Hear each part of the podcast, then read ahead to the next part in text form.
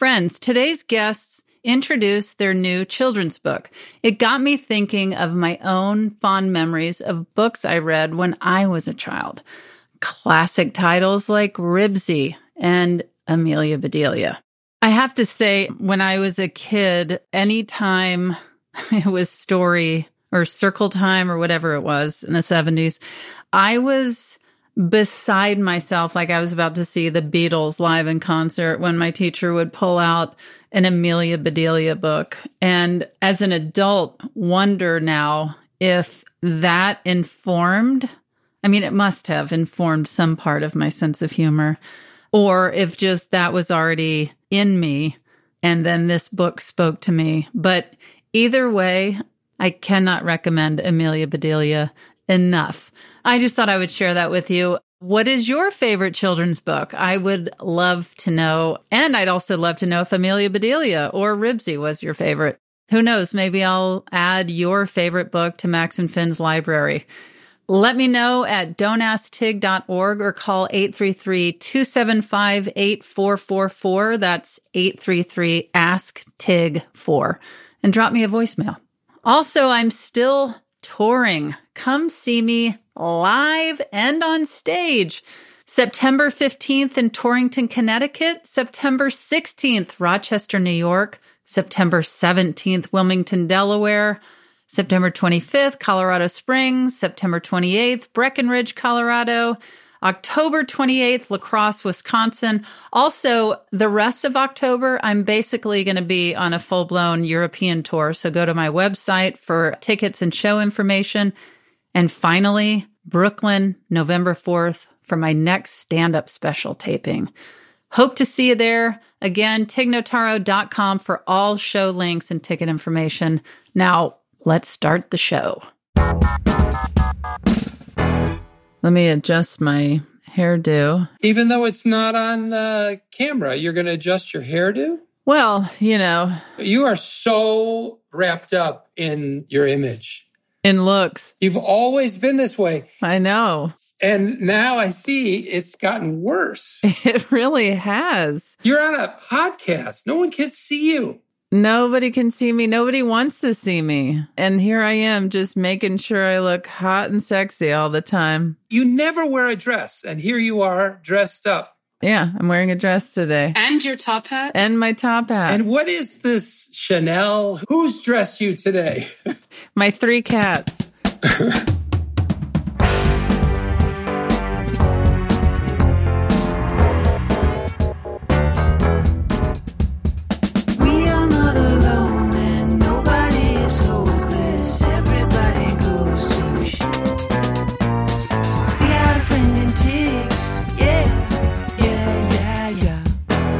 This is Don't Ask Tig. I'm Tig Notaro. And if I ever make a spinoff of this podcast, I'll call it Better Not Call Tig.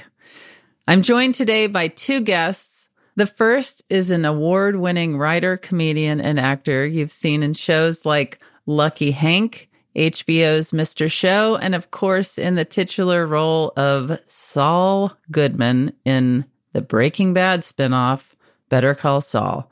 I'm joined also by his daughter, an artist, illustrator, and Pratt Institute graduate. Together, they co created a book of poetry for children titled Zilot and Other Important Rhymes. Bob Odenkirk and Erin Odenkirk, welcome to Don't Ask Tig. Hey, great to see you, Tig. Usually I see you backstage at a comedy club. I know. And now, podcasting at 8 a.m. Erin, how are you doing? Hello, I'm well. How are you?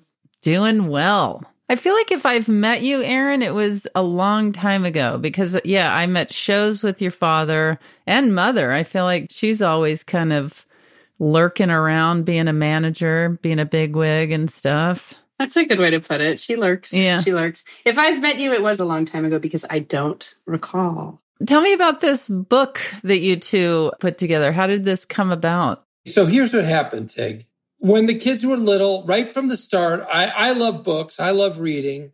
And we would read to them. I would read to them even from like two months old. Mm-hmm. Yep. And in the course of doing that for years, I wanted them to think I can write too. Mm-hmm. And so I thought, when we're reading the book, finish the book and like twice a week, take out a piece of paper and we'll write a poem. And I would literally write down, like, I'd have my own ideas, of course. Sure. But then sometimes I'd say, What happened to you today? Or you skinned your knee, or we went to this store today, or you ate too much dessert, or let's write about that. I would write a line, they would write a line, then we'd talk about it and we'd finish it up. And they were very nonsensical, these poems, like not even words that make sense together. but look, over the course of four years, we probably wrote 80 of these things. Wow. And I kept them in this little notebook and I put it on a shelf because I figured I knew that some of them were pretty good. Like there were like three or four that were great. And then there were like 10 hmm. or 12 that were like, that's a good idea for a kid's poem. I always thought I'd rewrite these when I was a grandpa Yeah. and maybe see if I can make a book out of it. And then COVID hit and Erin had been doing artwork her whole life. And the Mhm. kids were, their lives were so sad, as were all of ours. Erin was 19, Nate was 21, and they had no social life. So I just tried to fill their lives with some projects. And one of them was let's rewrite these poems and Erin do the illustrations. and the art is incredible.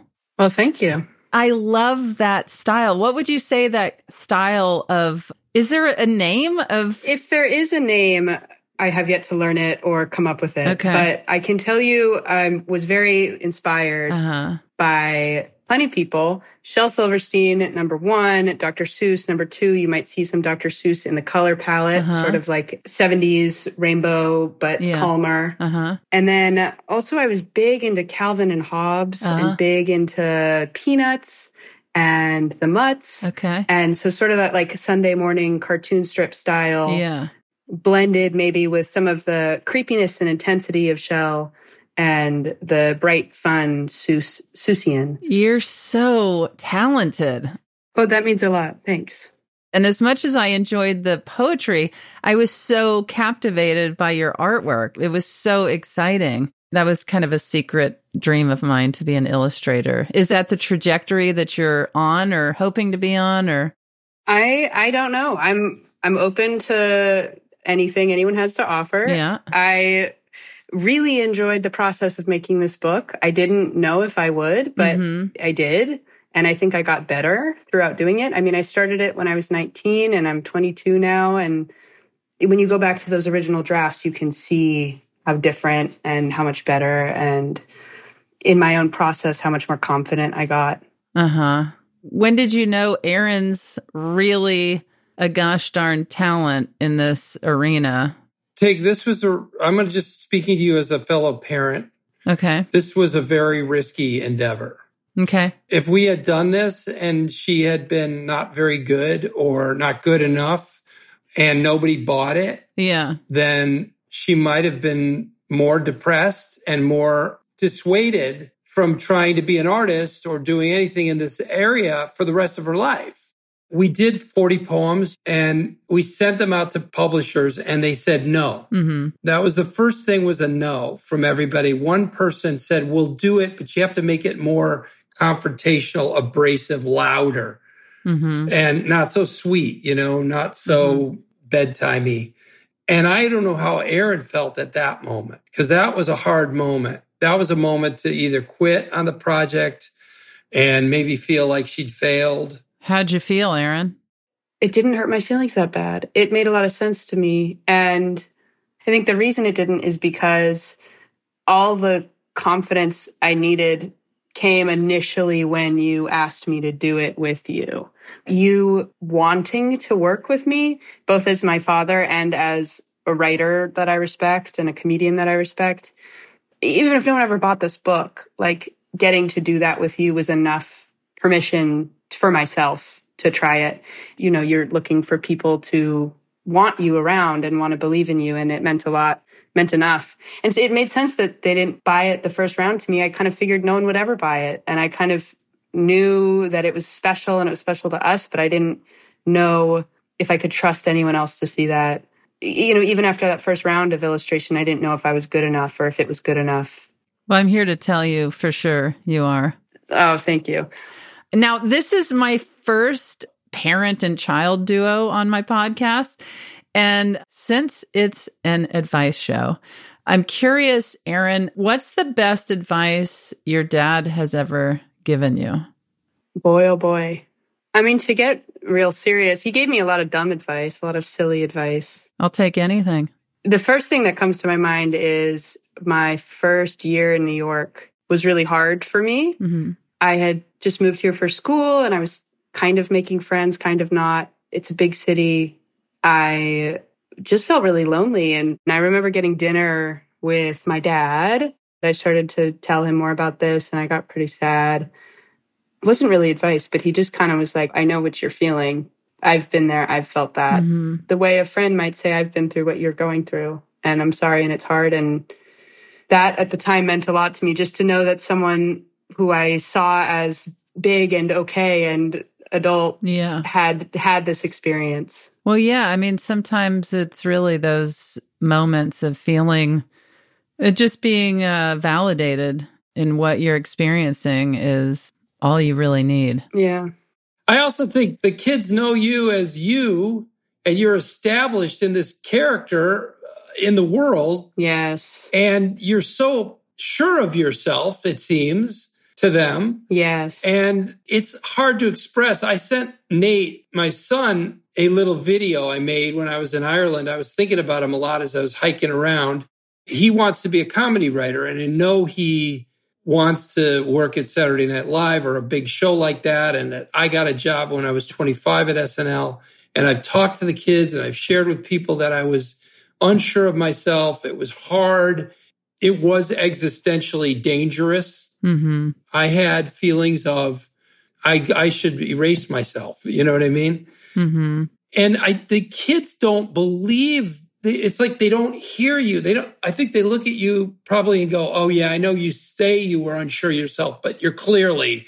so sure of yourself as a comedy writer and a comic presence after all of that success that you've had and and I, I i made a little video where i said no listen to me I was too young when I got hired at SNL. That was not a mm. good thing. Yeah. That could have gone wrong. That could have gone so wrong. It came yeah. this close so many times to going so wrong.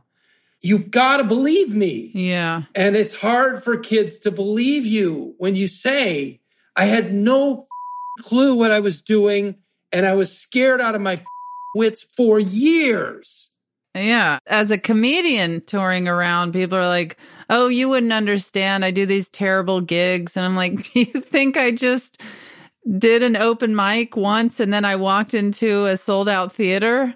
It, this is decades of joy and hell, but decades of so much work and so much horror and terror and bad days and insecurity, all of those things. And I'm hoping that was helpful to Nate well, I hope so too. I mean, you really have to, it's a thing you really will want to do, especially when your kids are in their teens and in their mm-hmm. early 20s, because you are you, Tig, and you have books out and you're in TV shows that you created and you're just such an established voice and you really have a genuine confidence because also you can't go through your whole life going, Am I good? Am I any good? Mm-hmm. You know, that's yeah. just dumb. We know people like that. And you're like, well, calm down. Mm-hmm. No one believes yeah. you when you say you're not sure if you're an actor. No one believes you. If that's true, then you need help, therapy for mm-hmm. sure. But, you know, you at some point you have to go like, well, sometimes I'm a better actor, sometimes I'm a worse actor, but I can act. I mean, I can. Mm-hmm. But it takes so long to get there. Mm-hmm. And I think these years where Erin is now, where my son is now, those are the years that you just so wish they could really believe you. do you believe him, Erin? I'm starting to, yeah. it's coming along. and do you have any advice now for your dad? Oh, loads. Yeah. Um, I feel like he's at an age that is in some ways his second teenage years. I think when you be when you're a teenager, you're learning how to be sure of yourself and you're learning who you are mm-hmm. and what to do with that. And then you kind of fall into a routine and a rhythm and you do that for 20, 30 years. And then you wake up on the other side of it and maybe your kids are grown up or maybe you retire or maybe you move. You know, some big life change happens. Mhm. Or you have a heart attack. Or you have a heart attack. I mean, that's the one he picked. I don't know why. How dare you? A little bit dramatic, but see, something happens that sort of resets you Mhm. back to that elemental phase of being like, ah, Yeah. where am I? What do I do? And honestly, it's been making me smile. like when he calls me and he tells me about, you know, what he thought about today or what he's struggling with today or just being very genuine and open with me. It makes me happy because I know that on the other end of it is a happy, assured version of himself that is the new version of himself. It's the 60s version of himself. yeah. A- And maybe that version gets to have a little more fun in life. And so I guess my advice would be to enjoy the discomfort or enjoy what comes after the discomfort. You know, look forward to that. I love it. She's not wrong. I mean, I'm at a juncture and have been for two years and and it really did start with the heart attack. I mean, but what happened was I had my memory went away every morning. Uh huh. So I didn't remember what I had done or talked to who I talked to the week before Yeah. or anywhere back to the heart attack. And um, Mhm. and then sort of very slowly it kind of started to accumulate and connect and, and stick. Uh-huh. But I knew from that incident that I needed to rethink how I was moving forward, that it really was simply, hey, you're going to die. I mean, you're going to die Yeah. one day and you're closer to death than you are to being born. Yeah. Yeah. You're a yeah. lot closer. Yeah. And you know, people see the world through their eyes and they occasionally step in front of a mirror and are, you know, brutally honest with themselves. But mostly they kind of see the I mean, I'm sort of 14 years old my whole life. I'm I'm stuck at the age of 14. I still love the replacements. Same. I still have a great warm feeling towards the book On the Road by Jack Kerouac. I'll never stop loving Catcher in the Rye. I'm just stuck there. But the heart attack was God or the universe screaming, Well, you're not 14. yeah. Yeah. Well, you look good, Bob. That's nice of you. I have to say, you look good. Thank you. A 14 year old with some some gray hair, but you look good. now, as you know, we here at Don't Ask Tig are tasked with giving advice to listeners. Are you ready to take some questions? Yeah. Yes. This first question revolves around parenting and comedy.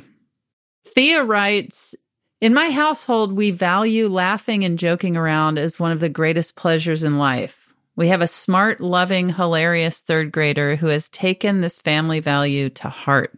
We try to limit our joking with her to puns and silliness so she doesn't offend when she takes her show on the road. The problem is that my spouse and I can't help but slip in sarcasm and light ribbing when joking with each other.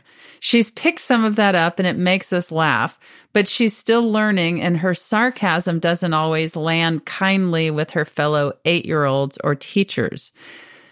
How can I encourage her to freely experiment with humor while teaching her to use wisecracking with kindness?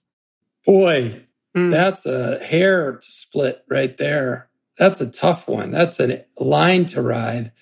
I remember the first time I became aware of sarcasm and how funny it was. And I was Mhm. nine, I was nine years old. I mean, this is a very Mhm. distinctive memory I have, Tig. Wow. Uh, my dad was taking us and he didn't do much with us. I didn't see my dad all that much in my life, but he took us to a Cougars game, which was a World Hockey League team. There was a, a short time where there was a, a separate hockey league from the NHL called the World Hockey League. Okay. And the, Chicago had a team called the Cougars. I don't know if it was two or three years.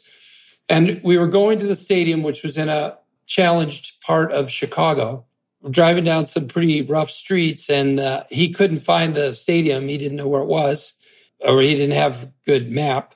And he pulled over and he said, roll down the window. And he called to some guy out there. Hey, buddy, buddy. Hey, where's the stadium? Where is it from here? And the guy like made some nonsensical explanation. hmm And I knew that didn't make any sense what that guy said. And then my dad goes, That's great. Thank you so much. Thanks for your help, buddy. And he drove away. And I laughed so hard. And I thought, that guy did not help us at all. That was so funny. I think you have to be older. Uh-huh. The only thing I can compare it to is in Zilot in the book. I sometimes we use big words, right? Uh-huh. There's a poem called Zilot, which is about building a zilot, which is a blanket fort. And it ends with the line, don't get rambunctious, don't clutter or overfill it. Be cool and mellow, and you won't compromise the integrity of the zilot. And I used to say that line to my kids. My son invented the word zilot, and I'd say, like, careful, guys, you're going to compromise the integrity of the zilot. And then I would say, you're going to knock it over. Uh-huh. And in other words, I would use this big adult construction and then I would immediately interpret it. Yeah. So, you know, two, three years from now, they're not going to have a problem. But just always interpret it, you know, without making it too much of a pedantic lesson. See if you can say, Thanks, honey. I really appreciate that you warmed up the dinner two hours ago. it's really cold now. I feel like that's going to exasperate the issue of a third grader being a little bit spicy to their friends and teachers. Uh-huh. But the thing is, the kids, the other kids don't. This is a real problem this person has. well, that's why the show's called Don't Ask Tig. I mean, what are you doing coming to us for answers? I'd say let it fly. Uh-huh. I was thinking earlier today about how much I wish I had understood that between the ages of zero and 13, Mhm. basically anything I did that was wrong was okay. Yeah. And that getting in trouble is actually not the worst thing ever. Yeah. You're not a bad person if you get in trouble.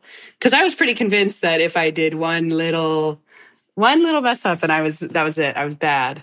I think let them, let the freak flag fly. Make fun of your friends, see how it feels, learn from the feeling. I'm all for it. That was kind of where I was leaning, but I, I also appreciate what Bob is saying of giving an explanation and some background or hmm something on the the topic or joke to give an understanding. But also they're gonna figure it out. They're gonna figure it out. Yeah. I mean, we're all about ribbing and joking and teasing and inappropriateness in our house. And uh, I hope I hope it all goes okay for everybody.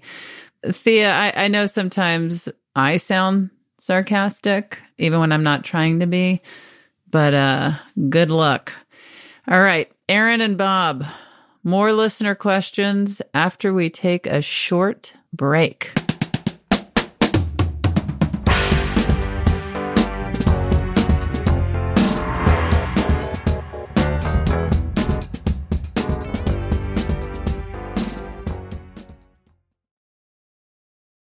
At a time when information continues to come at us faster and faster, sometimes you need to hit pause and rewind. NPR's Throughline takes you back in time to the source of the news stories filling your feed. Find NPR's Throughline wherever you get your podcasts.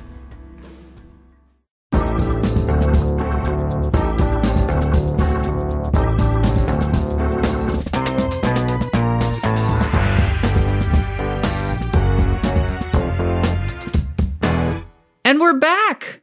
Erin and Bob. This next listener has a parking problem. Kendra writes I started a tiny vegan specialty store a year ago. My store has one parking space assigned out of 45 spots. The spot has a sign saying parking for my store only, but people park there all the time, sometimes for hours. I can call the tow truck, but it sort of bothers me that people will have to pay hundreds of dollars. So I end up leaving passive aggressive notes. I don't really like being mad, but I really need this space for customers and staff. Is there any alternative to just having people towed? I have an answer. Okay. Oh my gosh. This is coming from a, uh, a pescatarian post vegan. I've been there. Paint I am vegan on the parking spot. See who parks there. Ah. Customers. Yes, the people that are very anti-vegan when they pull in they're not going to want to be associated with that, right? Is that what you're saying? Yeah, there's so much stigma. I mean, again, ex vegan, I love vegan. I would park there in a heartbeat. Mm-hmm. But you put a little sign up, you put a little notice. Vegan parking only. Come join us. Yeah, I like that. That's a great suggestion. I my suggestion is write up a note that isn't passive aggressive, that is plain spoken and straightforward that you can put on the cars as well as Erin's sign idea mm-hmm. and put it on the car every single time. Like print it up in bulk. Yep. Because not doing anything specific is going to make you feel ineffectual. But passive aggressive is annoying to me. Just say, this spot was needed by my store. I only get one. You've deprived me of business today. Please don't do it again. I'm all for that. I think straightforward is the way to go always. It's not always easy, but I say a straightforward note is a perfect idea. I also think we could make an even bigger sign rather than I'm vegan and make it very straightforward. If you are parking in this spot, please be an employee or a customer of this store. If you are not, and then really point out some terrible characteristics of a person mm. that is ignoring that and parking. That is not passive aggressive. That is aggressive. That is straightforward. You can put it on the note as well as on the building. Is is my feeling.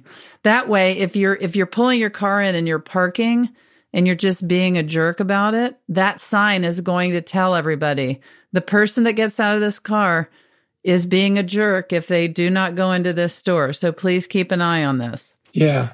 Public shaming. Yeah, public shaming. That's uh it's not passive aggressive. Yeah. Yeah. Or you could just go back to the previous question and just write a sarcastic note on the wall or or tag their car with it. I think we've solved this as much as we can possibly solve it. Yeah, I think this is good. I think we got some good solutions here. All right, Kendra, thanks for writing in. Hope that advice helped. We're going to take a quick break to answer a question that came in our therapy etiquette inbox. This segment is where we answer those awkward questions we all have as people getting the professional help we need and deserve and is sponsored by BetterHelp. Today's question was sent from Jessica in Liverpool.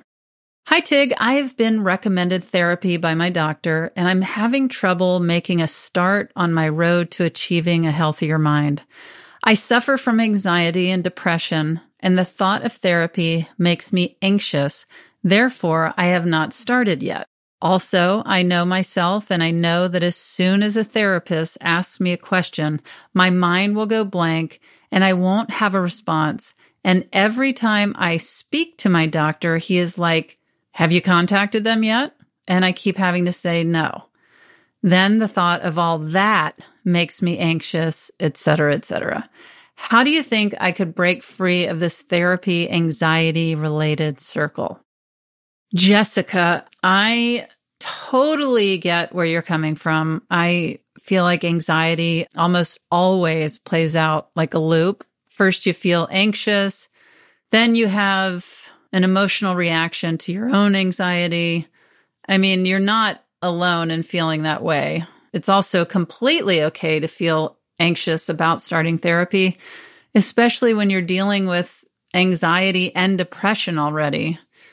But remember, therapy is a tool to help you and it's designed to work at your pace. So maybe take just a small step at first. You don't have to dive headfirst into a full session. What about writing down your thoughts?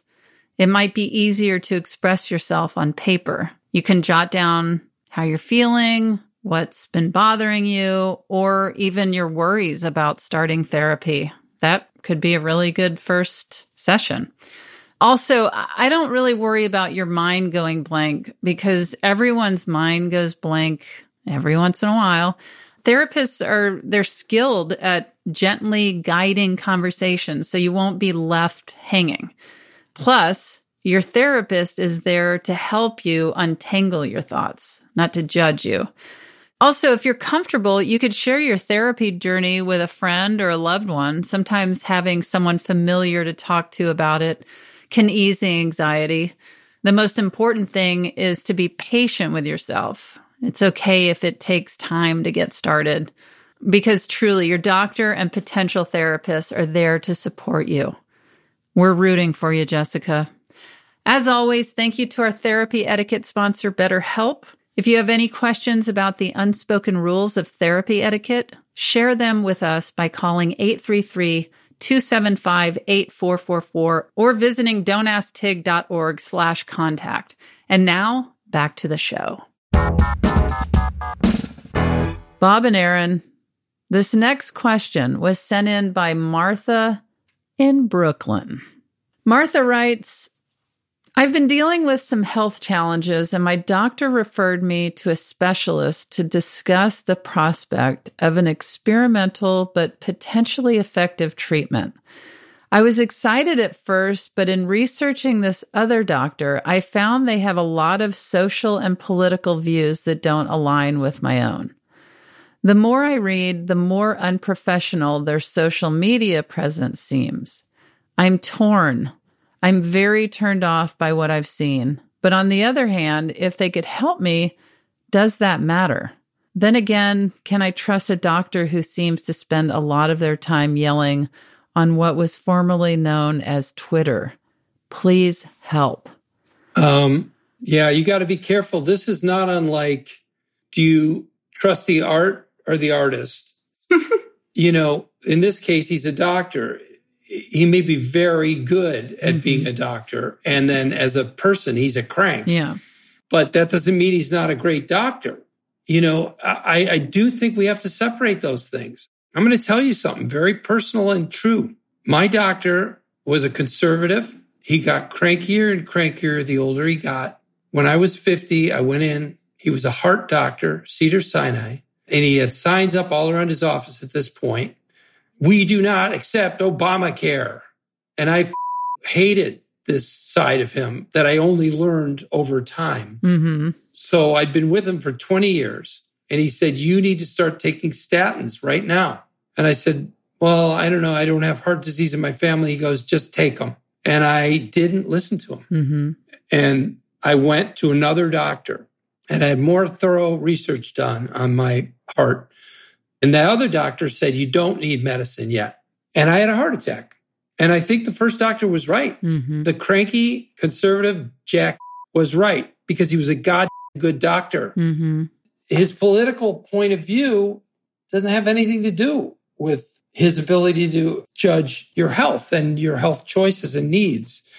And I, I've always felt that way about art too. If somebody makes a great movie and then they have a really horrible personal behavioral choice mm-hmm.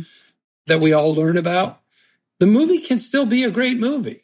It can still be a great movie. I feel like it still taints it for me. But as far as health goes, I would be more willing to put things aside to save my life.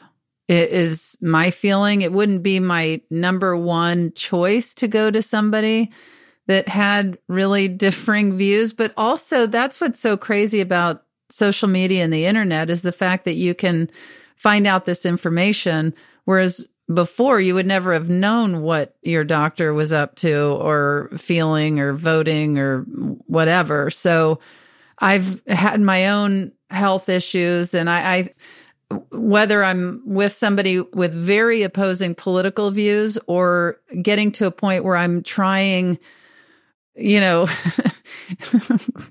stuff that would be considered wackadoo. I'm on both ends of like, I just want to feel good. I want to be healthy. I don't want to be in pain. I want to be alive. I want to be with my wife and children. And that's where I am with health issues. But I, I hear you on the art thing. I just personally, it, it taints things a bit for me. Yeah, but don't, and don't forget that the art that you love made by somebody who's done wonderful, you know, who's a wonderful person, mm-hmm. you don't actually know if they're a wonderful person. Of course. People live together for years and and you learn new things about each other as time goes on. You know you think oh we've been together for 2 years or married for 10 or 40 but then new obstacles and trials and tribulations come along and you're surprised by how somebody reacts to something or you don't even know it about yourself. There's always that lesson that's popping up with the twists and turns of life. And I, I hear that. It's just that when I do know very clearly that this person did this horrendous thing. Right, right. I, for sure. It's hard for me to fully pull back and and not yeah it's hard to unsee something yeah is, is part yeah, of it it's really hard but i would say when it comes to doctor Go off the reputation this person has. Go off as a doctor. Mm-hmm. That's what I would pitch. Yes, especially if you don't have a lot of other options. If you have a lot of other options, and it seems that there's a, a great doctor that lines up, as far as you can tell, with your political or social ideas, then go there. But if this is the one that can save your life, I'd go for it. Martha, that is our diagnosis. We hope you find the right or left doctor for you.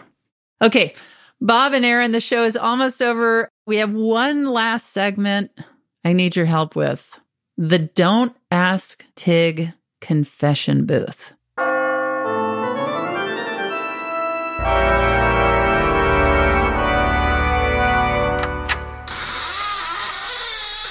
Welcome to the confession booth. The Don't Ask Tig confession booth features listeners sharing secrets they've never told anyone in order for us to give them the advice they're afraid to ask for. Today's confession was sent in by Coleman. Coleman writes, I decided to try my hand at growing tomatillos. I planted many seeds, but only one plant grew. It's producing flowers, but no fruit. Then I learned that tomatillo plants are sterile and I need another plant to actually get fruit. I searched, but no local nurseries carry any. There's a community garden across from my home that has many tomatillo plants, at least 15 to 20.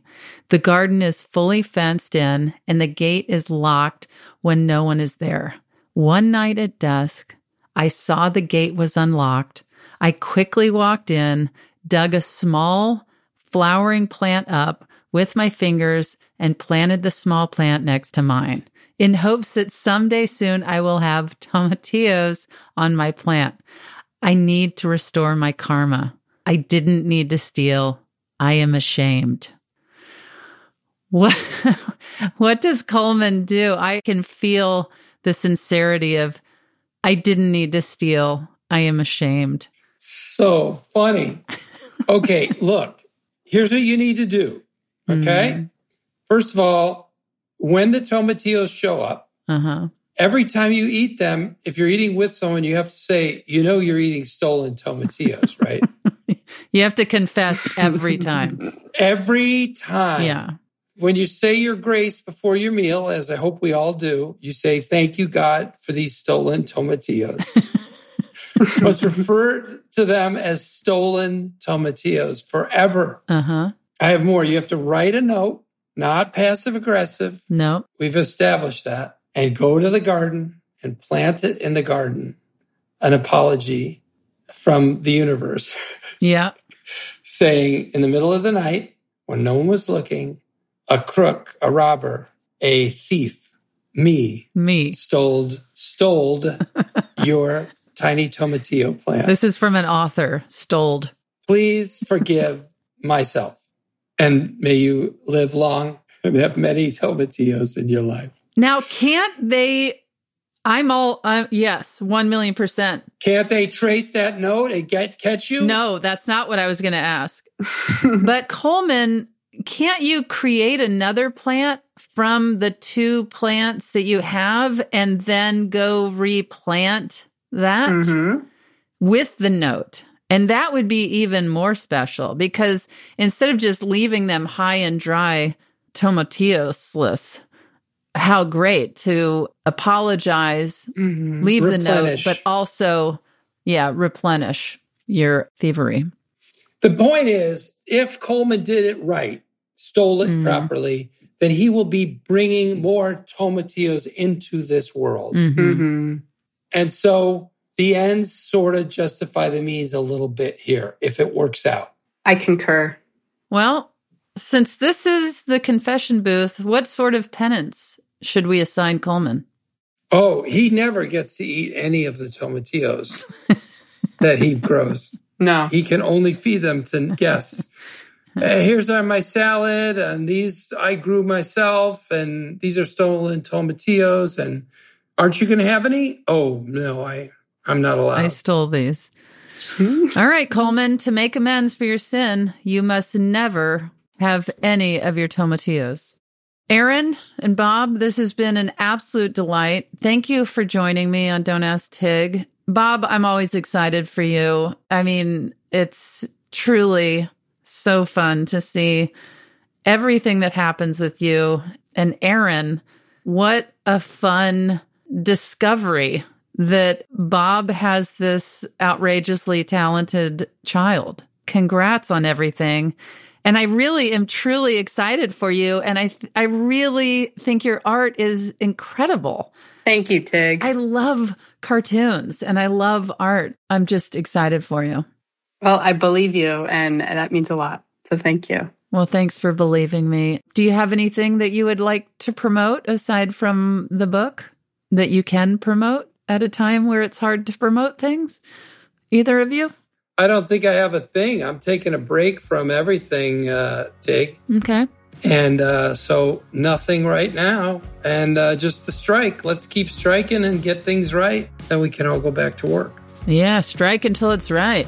We can add that there is a Zilot audiobook to come out in the near future featuring Bob Odenkirk and Emo Phillips and Maria Bamford and Ron Funches and a lovely eight year old named Sam the, who have read Zilot in its entirety and it will come through your headphones into your ears and it's quite a delight. Awesome. And also buy the book, Zilot and Other Important Rhymes by Bob Odenkirk and Erin Odenkirk. Thank you so much for taking the time. I know it was early and I'm I'm half awake, but it was really a, a joy to to see you both and talk to you both. Thanks, Tig. Thanks for having us. Thank you. Goodbye. Take care.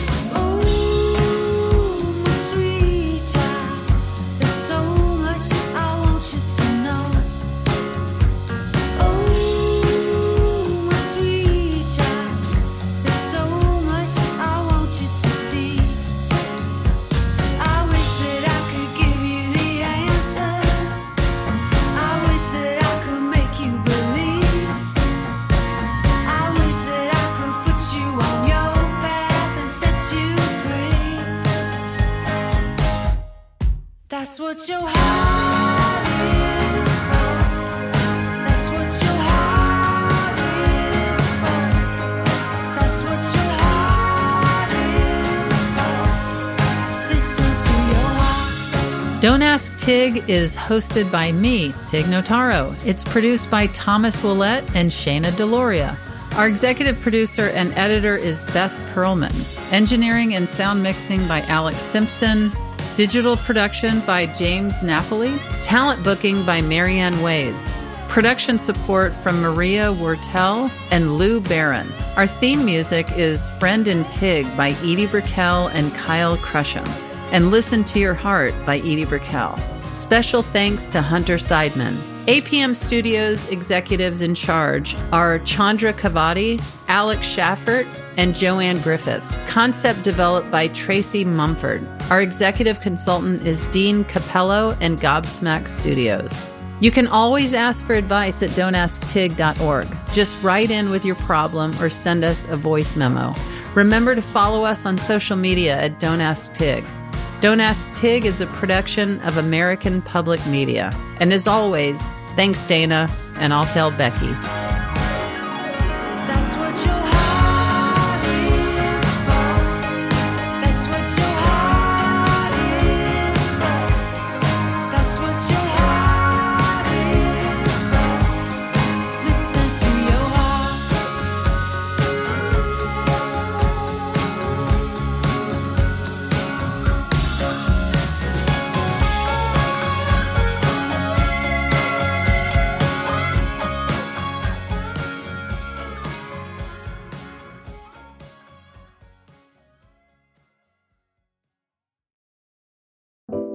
Hi, I'm stand up comedian and sex symbol Tig Notaro.